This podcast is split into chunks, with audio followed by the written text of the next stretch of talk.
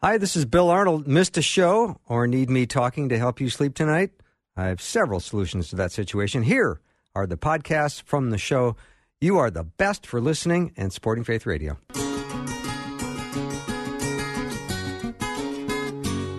You're listening to Bill Arnold's encore presentation, Faith, Hope, and Clarity in a special repeat performance.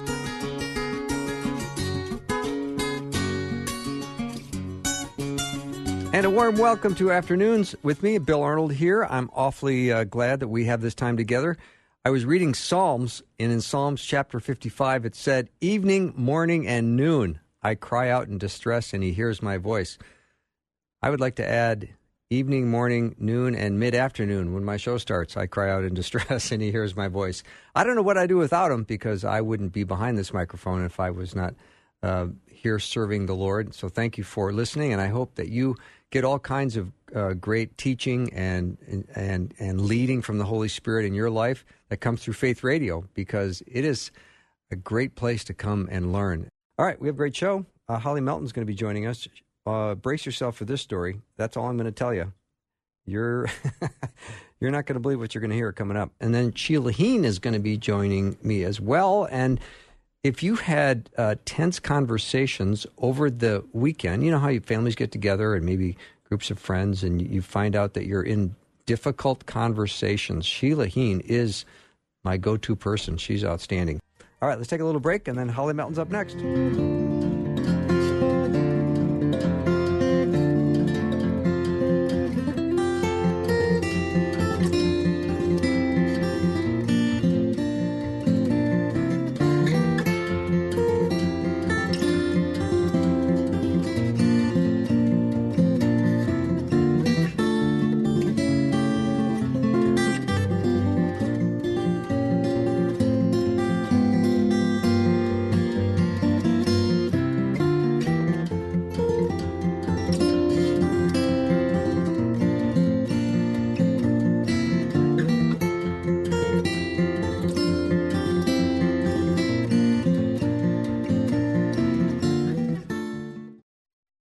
Radio is so much more than just radio. We are a multimedia ministry encouraging people to connect faith to life every day through a variety of platforms.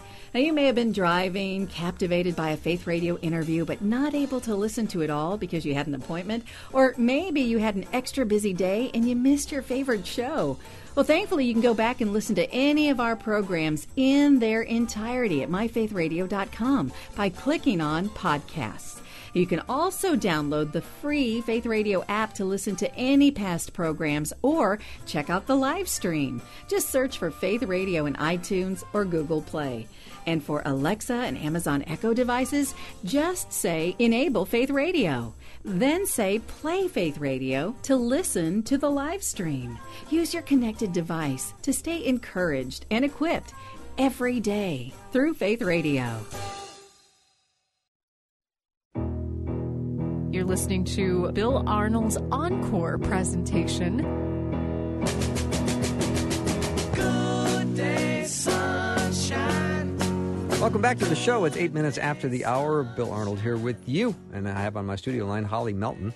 She uh, is works for Cru, which is Campus Crusade, and she has uh, had one of those experiences in evangel- evangelism to keep that train going from last hour uh, where you have those experiences that kind of forever change you. And uh, her her experience when she was a junior in college, pretty unusual. I'm going to ask her to share that with us, uh, and she's with us today. Hello, Holly.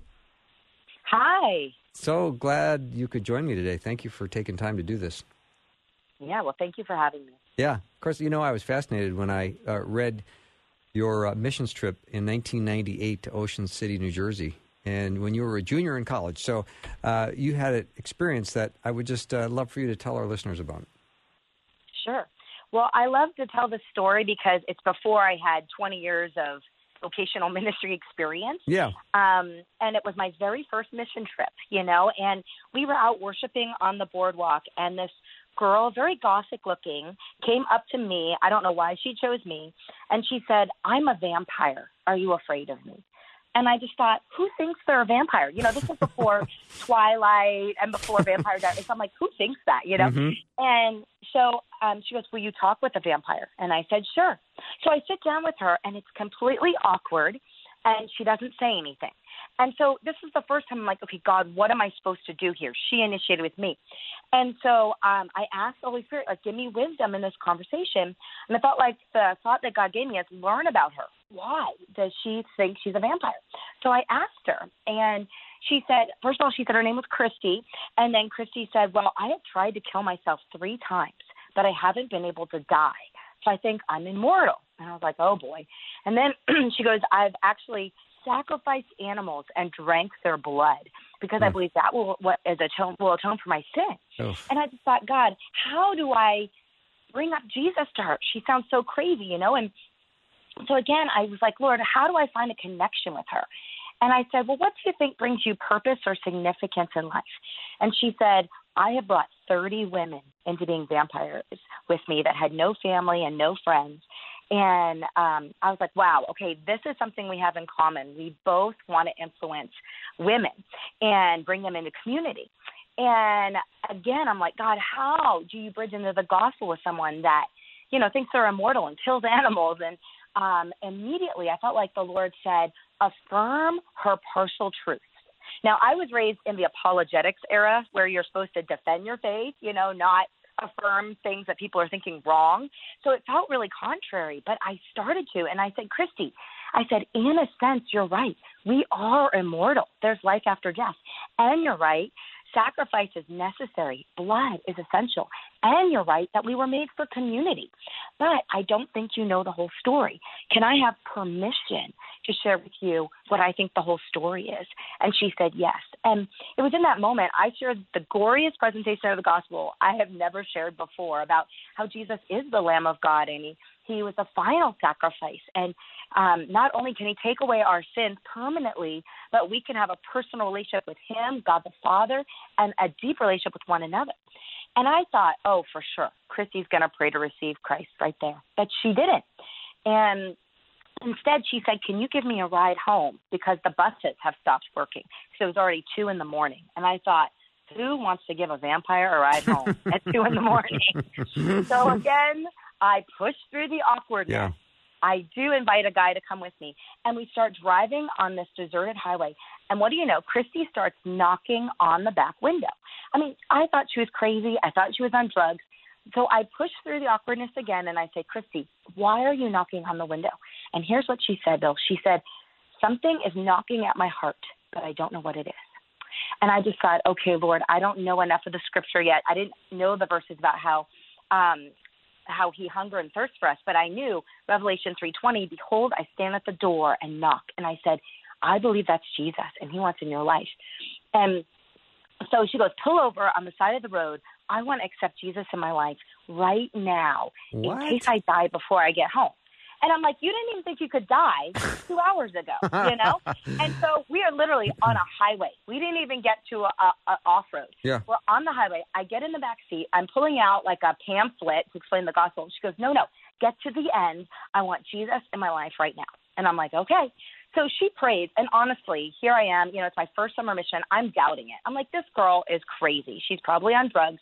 So I said, if this is real, Christy, I want you to meet me tomorrow at noon. Because I thought, what vampire is going to be up in the middle of daylight to meet me, right? Yeah, they sleep So at night, that the vampires. Yeah, they, they're awake they sleep, at night. yeah, awake at night, day. sleep during yeah. the day, right? Yeah, yeah, yeah. That's right. So um, at noon the next day, she starts walking up to me, and it's like that awkward distance, and she starts screaming my name, Holly, Holly. She goes, I want to learn how to share my faith like you shared with me. And I'm like, even Christians don't want to learn how to share their faith. Maybe she's a real one, you know? And um, so I said, well, let's go out and let's meet somebody and let's let's learn how to share our faith by practicing it. So we meet this 15 year old boy named Mark. He's a blonde surfer dude. Dude, so you have gothic girl with her black lipstick. You got me, and you got this blonde surfer dude. And he says, "How do you know you're different when you become a Christian?"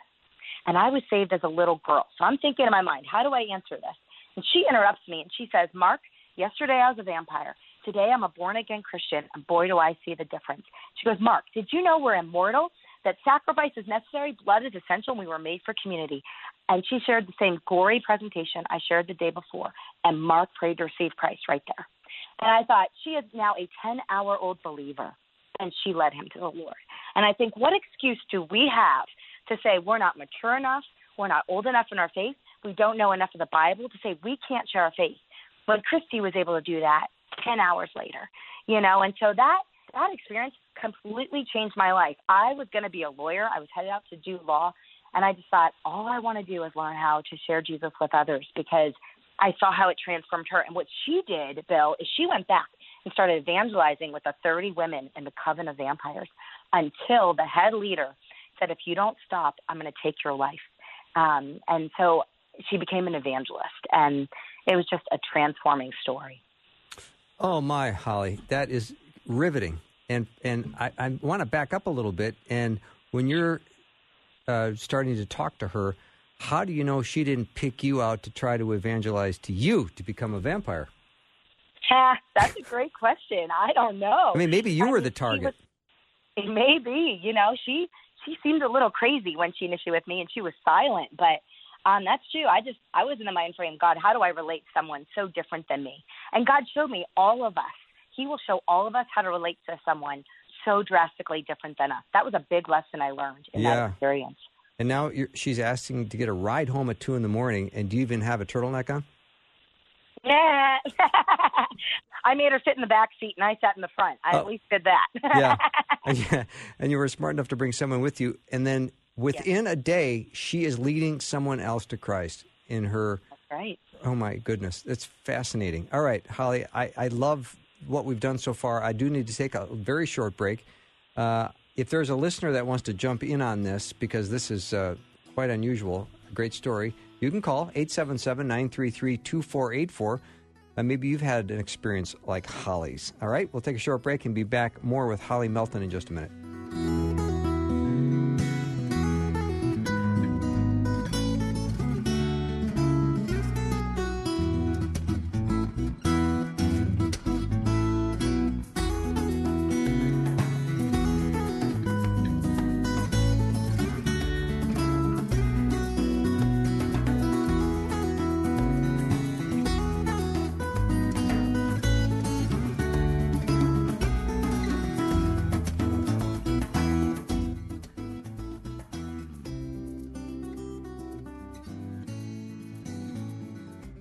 You're listening to Bill Arnold's encore presentation, Faith, Hope, and Clarity in a special repeat performance. That's the way God planned it. That's the way God wants it to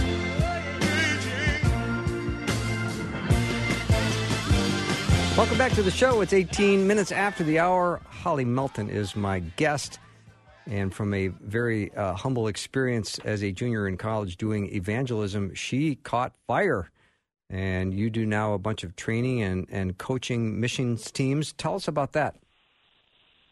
Yeah, uh, one of my passions has been going and helping our teams all over the world. I don't know if um, listeners know this, but one of the most challenging things for missionaries to stay on the mission field is they have conflicts with one another. The enemy just wants to attack them and their teams.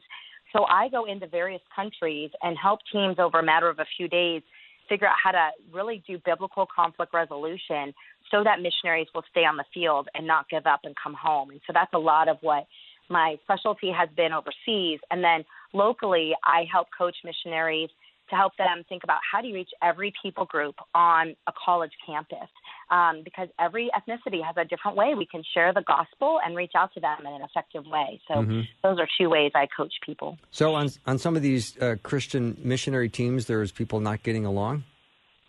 yeah, we're Is all that- still is that what I'm sinners. hearing you Doesn't say? matter what our job is. yep. Yeah. We're all still sinners.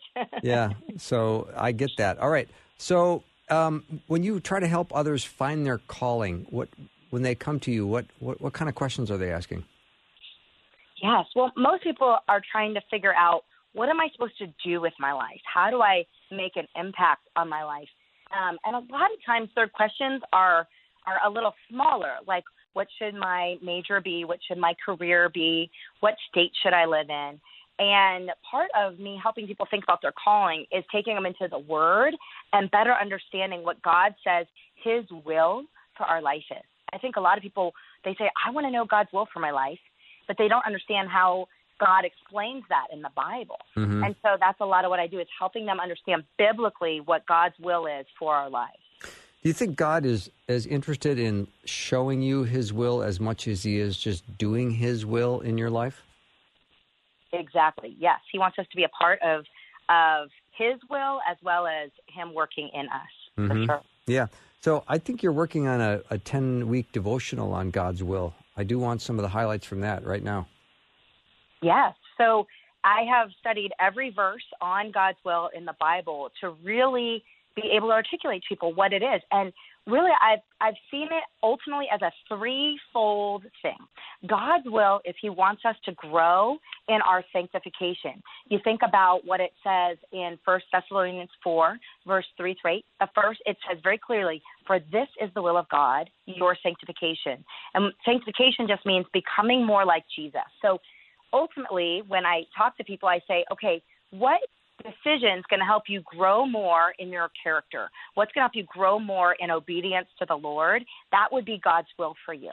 And then the second area is it's very clear that God's will for us is to engage in the Great Commission. Um, you think about what Jesus said in John 4:32 about his food was to do the will of him, the will of God, who sent me to accomplish his work. And he goes on and talks about how the harvest is plentiful um, and the workers are few. And one thing that's really stuck out to me in this study is I we t- sometimes take that verse, oh, pray for workers of the harvest, and we think to send people globally as missionaries. But what I've come to see it as is we as believers, God is calling all of us to be sent ones. And that prayer is for us to realize how is God sending me where I currently live? Where um where who are my neighbors? Who are my coworkers? Who are the people I hang out with? That we are all called to be sent ones, and that's how the Great Commission is going to be filled. And then finally, the third main area of God's will is He says in Ephesians five seventeen, He says, "Therefore, don't be foolish." And I don't think any of us want to be foolish. And it says, "Understand what the will of the Lord is." And it says, don't get drunk with wine, that's debauchery, but be filled with the Spirit.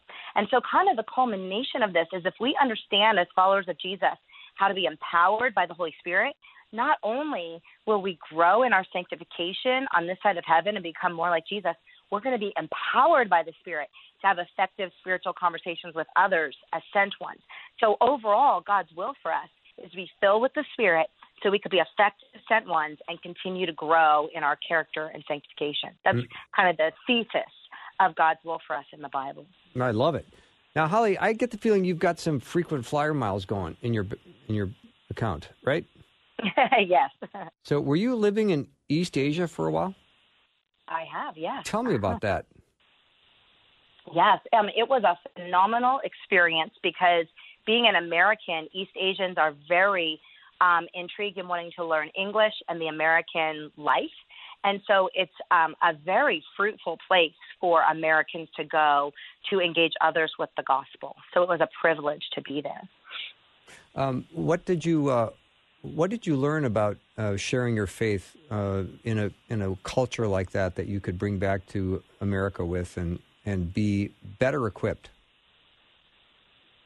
Um, I think one thing I learned is as I was reading the Bible there and being in a culture different than mine, we can always ask God to reveal to us how to share the gospel to the people around us in different cultures. Because obviously, America has so many cultures around us. Mm-hmm. And so when I was there, I was praying and I was like, God, how do I really reach out to this culture? Well, this is um, East Asia is more of a shame-based culture, and not a, not necessarily about sin, but about shame. And so God revealed to me this verse in the Bible that talks about how Jesus takes our shame on the cross. I had never seen that. I had, that never impacted me because I'm not from a shame-based culture.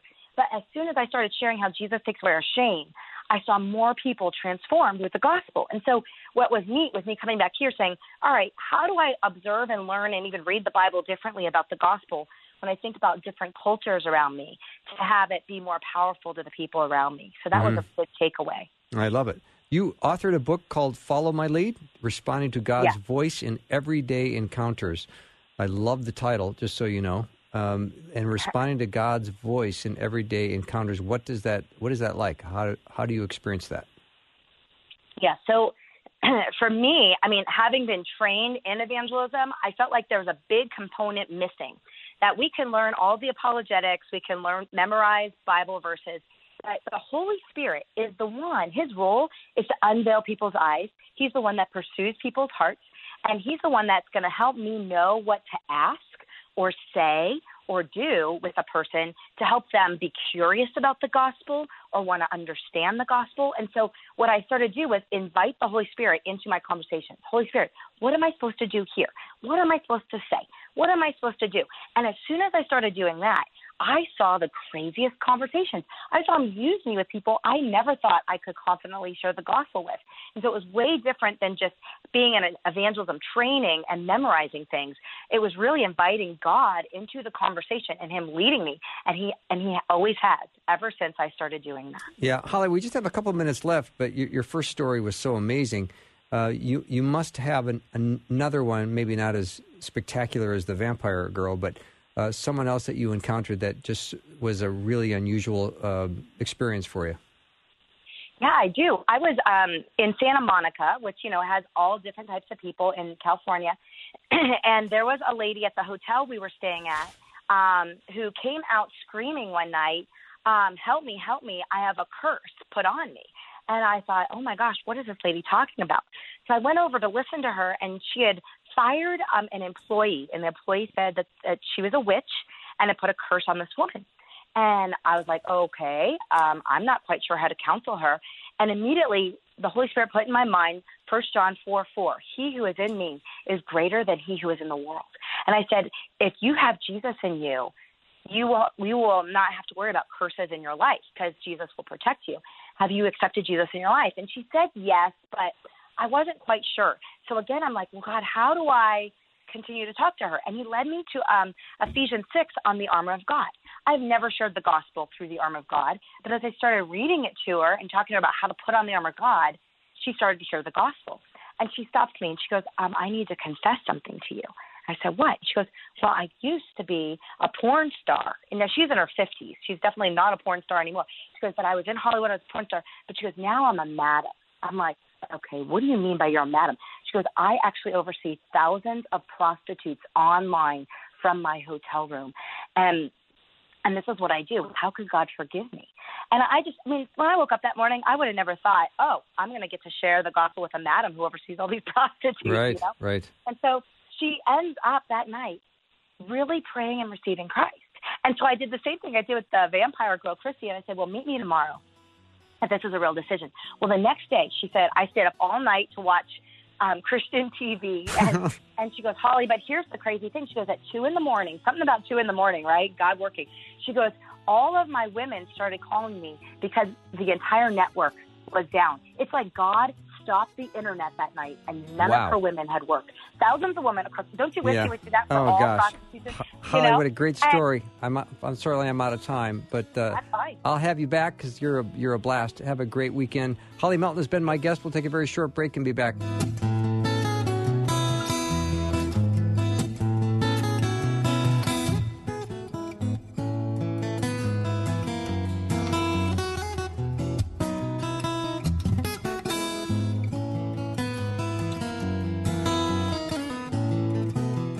Listening to Bill Arnold's Encore presentation. Welcome back to the show. Sheila Heen is uh, my guest today. She is the founder of Triad Consulting Group and a lecturer on law at Harvard Law School. I guess that's pretty cool. She has spent the last 20 years with the Harvard Negotiation Project, and we're going to talk today about difficult conversations. We all have them. We all need to have them. We're all going to have them. Sheila, welcome back to the show. Well, I am delighted to be here. Thank, you. Thank you. That uh, pretty much translates into you're doing this for free. Yeah. so so far, this isn't such a hard conversation. It's not so far. But I do want to talk Not about so difficult far. conversations because you're the expert and we all have them and we're all going to have them.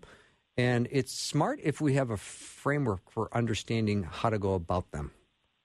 Yeah. Um, so one of the things that has been interesting for us to learn over the years is the extent to which all difficult conversations really have the same underlying structure in terms of what we're all thinking and feeling in the midst of them, which is kind of interesting, right? Because we have them in all different directions in our lives with our family members and at work and with our neighbors and with our accountant or whatever, right? With your dog. Yeah. And so it's interesting that you're actually preoccupied with the same things in all those different contexts. Sheila, can I interrupt for a minute? Yeah. Uh, isn't it based on anyone's basic threshold for what they consider difficult or hard to talk about? It is. So so what we tend to say is that if a conversation feels difficult to you, if you're it's keeping you up at night or you've tried Okay. having it and it never seems to work, like or go where you need it to go, that qualifies. Okay. See, when I have a difficult conversation, I'm only willing to have it when I know I'm going to get the outcome I want. Right. And you and if you're like most people, you're probably not going to attempt to have it unless you're pretty sure that you're right. Okay. Yeah. Right? Uh, well, yeah, you go in there with your case pretty well prepared and you think that this is going to come out good, and it usually doesn't. It usually doesn't. And and by the way, there's also a whole other category which is I didn't want to have this conversation, but I got ambushed by this conversation. Oh, so yeah. those those are in this bucket also. You leave me out of this so one. Yeah, exactly. Like a conversation just walked in my door that I was not even expecting today.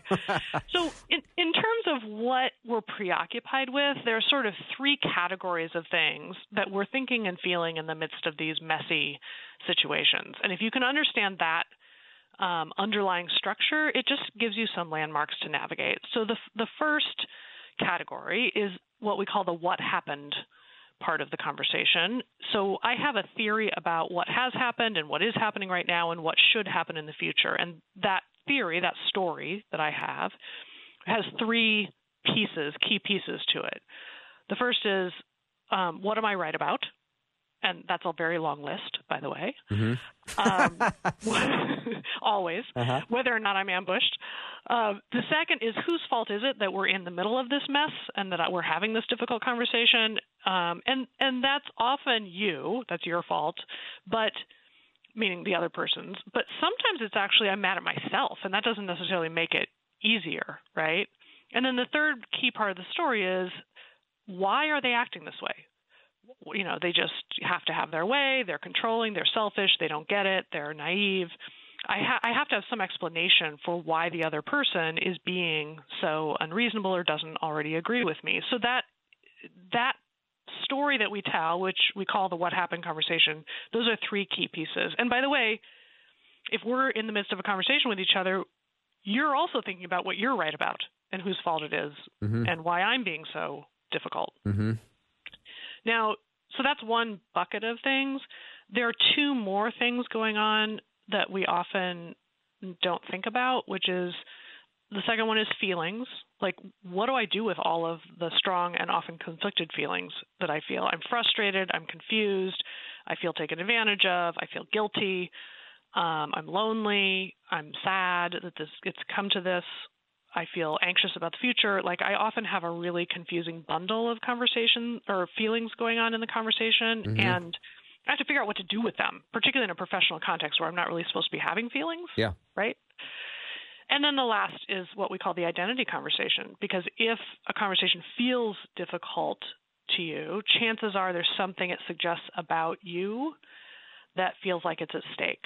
Like, am I not being a team player? Am I not a good parent? Am I not as valued as I thought I was? Do I am I competent? Am I a good person?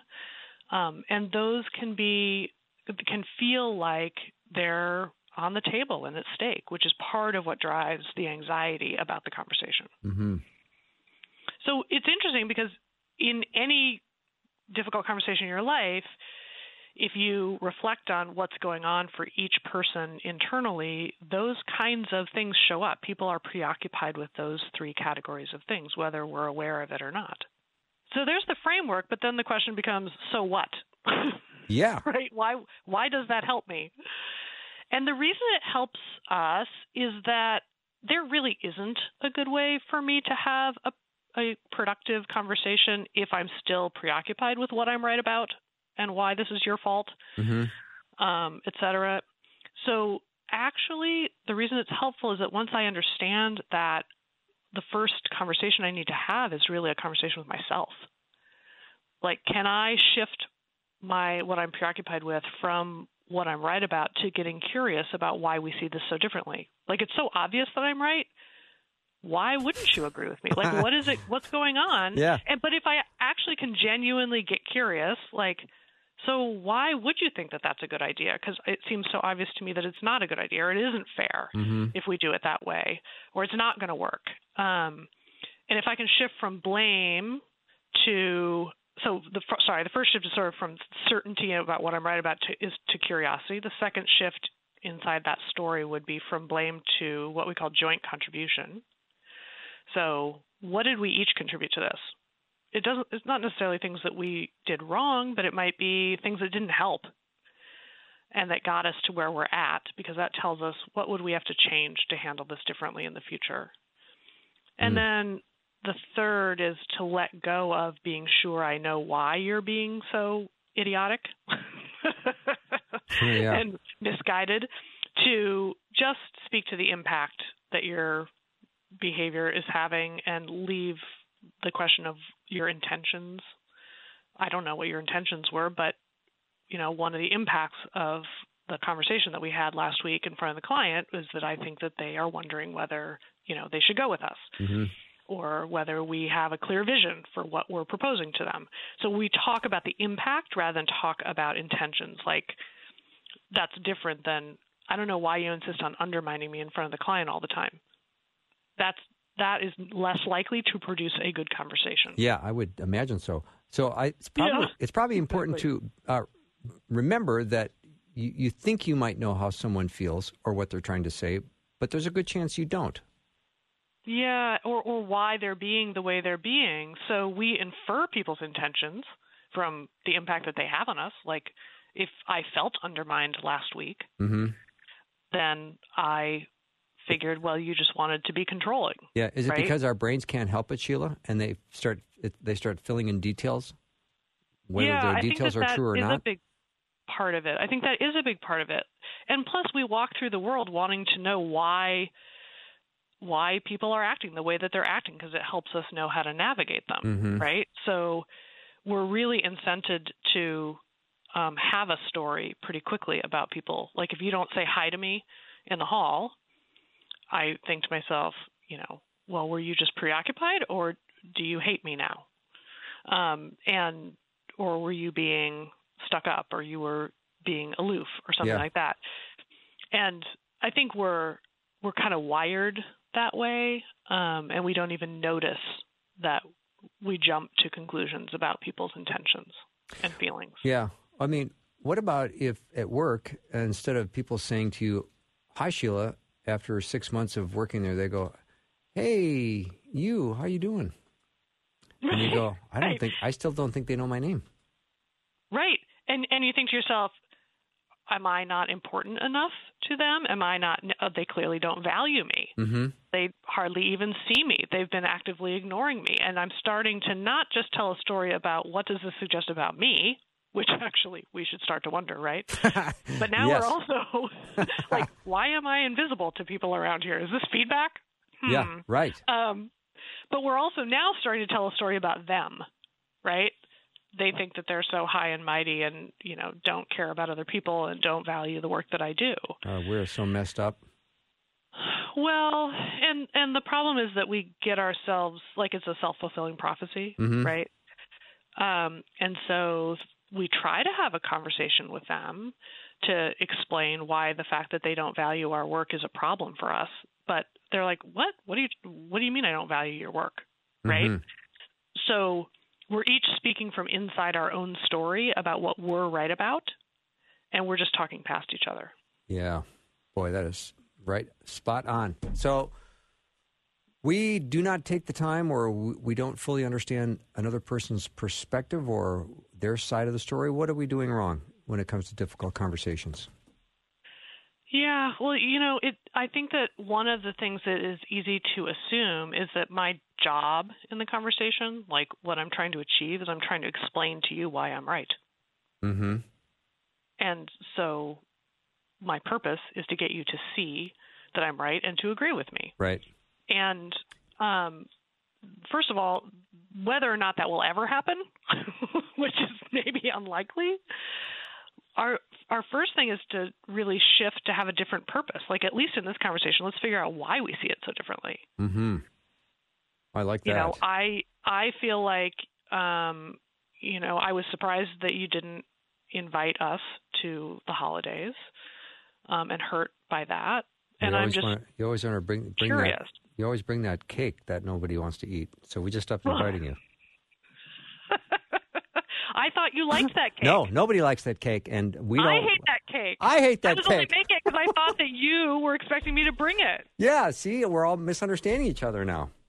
We're all misunderstanding each other, and so I mean, you know, we're joking around, but I think sometimes we actually discover, oh, actually, I was misunderstanding, or I thought I was being helpful, but clearly I hurt your feelings, or whatever, and we sort some things out pretty quickly. Mm-hmm. But I want to also be careful that we're not saying everything's a misunderstanding and everybody has good intentions and you know there is no right and wrong. There are definitely um, versions and understandings that are more and less reasonable. But a first step is like help me understand why you see it the way that you see it or what you're Mhm. looking at, what you're reacting to and what I'm doing that maybe is contributing to the problem that I'm not even aware I'm doing. Mm-hmm. And if we can have that conversation first, that's our we actually learn something and we have a better sense of what the problem is that maybe needs to be solved between us. Yeah. Now, Sheila, I really appreciate the framework you've given us for difficult conversations. Now, I would like to shift the focus to a little bit of the the profile of the person who succeeds well with difficult conversations, because you're so calm and and you're you know you're you're so well measured with what you say. What if I've just got a very short attention span? I'm a little hot headed, and you put those two together. That's not a good recipe for dealing with difficult conversations very well. Well, you're right, it's not. And that's part of the challenge of difficult conversations, which goes to that feelings and identity piece. Mm-hmm. Because even the most unflappable among us can get flapped. Oh, yeah. Have you noticed that? Oh yeah, I've been flapped many with times. the right person, Yes. with the right person and the Uh-huh. right topic on the table, Yes. the that calm starts to get disrupted. And so part of um, part of getting skillful about difficult conversations is recognizing more quickly, like, oh, I'm hooked. Like I can feel it. Like I can feel my heart starting to race. I can feel I'm flushing. I'm so I cannot believe that they just said that hmm and um, choosing my purpose for how I want to respond rather than just reacting. hmm Thinking, okay, what is important to me here and what am I trying to achieve with how I want to respond? Which is not, by the way, to say that I'm always in great shape to have the conversation. Right. I think there are times where I'm much better off. We're both better off if I say, okay, you know what? I think I need to take a walk. Um, I want to think about what just happened, and I want to sit down and talk about it tomorrow, or whatever, right? Mhm. Because um, part of the skill to develop is in thinking about when not to have the conversation and just being a little more self-aware of Yeah, when no you kidding. really have the capacity to have it, Yeah. right? Yeah. Sheila, Yeah. let, let me take And- a let me take a break. Sheila Heen is my guest, and why not? Uh, we'll take a short break and be back with more in just a minute.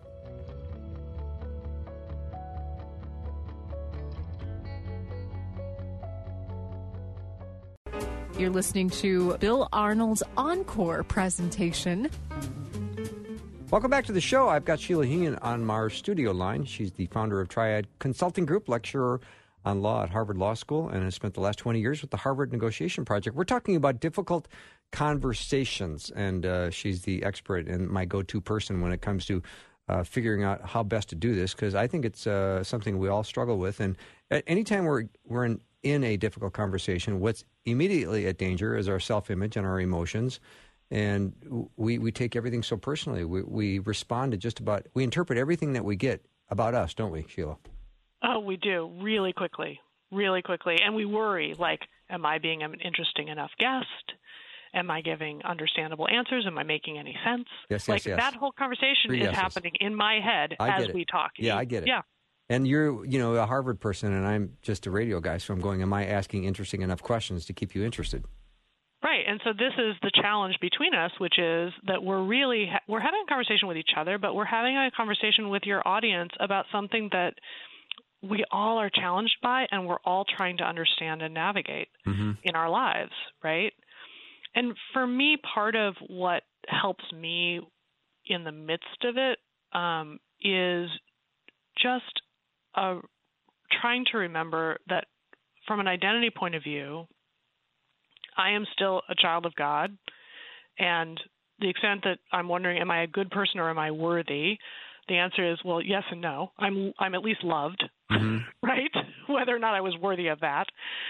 And by the way, remembering that so is the other person that I'm having a hard time with. For all of their brokenness or all of their challenging personality or ways in which they don't get it, um, they're still also loved. Mm-hmm.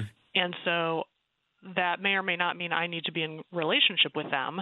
Um, and we may or may not be able to work through this, but it's just a basic groundedness in that that helps for me. Mm-hmm. Uh, and I'm thinking of a Sheryl Crow song that says, the first cut is the deepest. So s- sometimes when I start a conversation and it's on the difficult side, I always say you don't really write anything, you just rewrite stuff. Because, you know, you might write Yeah. something and then you have to rewrite it, right? And Yeah. sometimes I, I, I say stuff, but I always have to re-say it or or continue it. Uh, part two of a conversation you start, but however you begin is could be where the thing either is is destined for success or failure because that first cut, uh, the first thing you say in a difficult conversation, is that important or am I just making this up in my head? Oh, that is so important. In fact, there are two things you're saying that are really important. One is that most difficult conversations are not one shot deals, right? They're conversations we're going to have over time. Yes. Um, but the second is that how we start each episode of those conversations over time really matters. So there's a ton of research about this that the first three minutes or so can has a high predictability for how the conversation will end. And so part of the the trick of how to start a conversation is not to start it only inside your own story. Say more about that, Sheila, because I find that fascinating, but I don't know what you mean. So if I were to, so if we're colleagues and I am really annoyed by what you did last week, I don't know why. one way for me to start the conversation. right. What do you mean you don't know why? Well, okay, I Bill. So right. we need to sit down and talk about why, once again, Uh, here we go. you insisted Talk to the on hand. taking credit for the project, and in addition to that, dominated the conversation. Okay. And, you know, we've talked about this before, and I don't know why you don't get it. So let's just pause. How's this going for you? not good at all. this is not working at all. Matter of fact, I might cut this interview off right here. I'm so offended. right, exactly. You're about to hang up on me. So, so the mistake I'm making is that I am starting this conversation totally inside my own story. okay. You know, I'm right that you're the one who acted badly. I know what kind of person you are, et cetera. I'm, you're to blame for this whole situation. Mhm. And so in my story, I'm the victim as well as the hero, by the way, and you are the villain. And that's just not a conversation you really want to be in. That's gonna go You're like, nowhere. Yeah, no, no, thank you. No, thank you. So if I want to start the conversation differently, one way I could do it is, of course, to be in your story, but that's not a place any of us want to be. So, uh, so instead, I can start it from what we call the third story Uh-huh. to say, so Bill, I, I want to sit down. I'd love to talk about this because last week something happened that has happened a whole bunch of times before, and I'm just trying to figure out what's going on. So when we were in the meeting last week with the client and with our boss, um, a couple things happened that have happened before. So one was that I felt like the airtime between us was not even, and also we had agreed ahead of time what we would each cover, and then you jumped in to cover a couple things that I thought I was prepared to Mhm. step in and cover.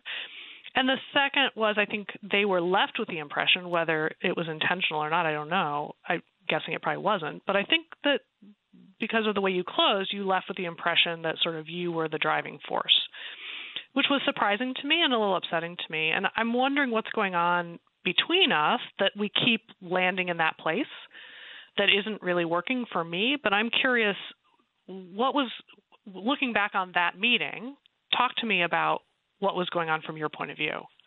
Okay, I'm not in the least bit mad right now or threatened by what you just said. Well, that's because you're a better person than the Bill that I was talking to. But yes, Oh.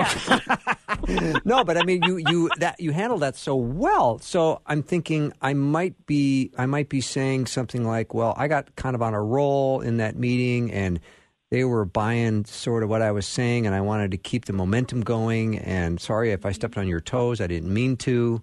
Um, you know, maybe next time I'll just try to be more aware of our, our contributions in the meeting."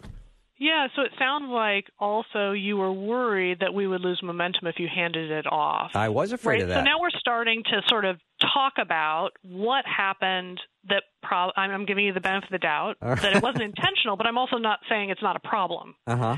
And so what I'm doing with that opening is basically saying I want to talk about what went wrong. I want to understand your perspective and I want to share what the problem is from my point of view. So now both of our stories have a legitimate place in that conversation. Okay. And nobody's the villain Yeah. necessarily. Yeah. Instead, we're partners to try to figure it out together. And that's an invitation that you're much more likely to take. Okay. Now, Sheila, how often do people adapt this style? Every time I hear of stories, there's always a villain. There's always someone that was like, oh, this guy really messed up. Yeah, well, so you're right. I do think that our stories naturally have hero- heroes, villains, and victims. Mm-hmm. And so that's the easiest template in our heads to tell the story. And this actually shifts, requires us to shift to say, in some ways, we're both victims, and in some ways, we have the potential to both be heroes here if I can invite you as my partner to try to figure out what's going on. And at the end of the day, I may make my own decisions about whether to stay in this story with you, um, but we're really offering the other person a different role. Mm-hmm. And if you listen to some of the best negotiators out there, if you pick someone in your life who you really admire and pay attention, this is one of the things that you'll notice that they're doing. And they're often doing it instinctively, um, which is that they're offering the other person a role that the other person likes and that is not dishonest. It's not Yeah. like let's pretend that you're something other than you are. Mm-hmm. Sheila, it's really easy to accuse someone, isn't it? And it's so satisfying. Oh, yeah. Yeah, but it's but that. it's satisfying until they respond. Right, right. right? Because they're going to fight back and say, "No, no, no, I'm not the problem here. You're the one who's the problem. You're oversensitive, and you know, you don't really get the client anyway. So I couldn't let you take take the ship down, right? So." If I keep you as the villain, you're going to fight back with your story, and in your story, I'm the one who's the problem or the villain or clueless. Mm-hmm. And that's why actually things escalate between us because it's a fight of my story versus your story and whose story is right. Yeah. Well, I want to invite you back to the Christmas gathering. Just don't bring the cake. And so we've we've done good with each other today. And then also just to let our listeners know, go to stoneandheen.com. Is that still the best place to go buy books that you've written? I think it is. It is, and um, you can find them at any bookseller, Amazon, yeah, Amazon. your local bookstore, Yes. etc. And Yeah, you you spell your last name H E E N Sheila Heen, uh, just to let people know, even though I know. So just so you know that I know. yeah. Thank Yeah. you for that. Yeah, of course. Thank you for uh, doing the show. Always nice to talk to you. Absolutely. Yeah, and this is- absolutely. It's great to talk to you. Thanks. And uh, Was you this know, a difficult conversation? I, it was a really fun conversation. No, was as it, always was is. it difficult? Was it difficult? It wasn't difficult. Oh, good. You asked great questions. Oh, thanks. We'll take a short break and be right back.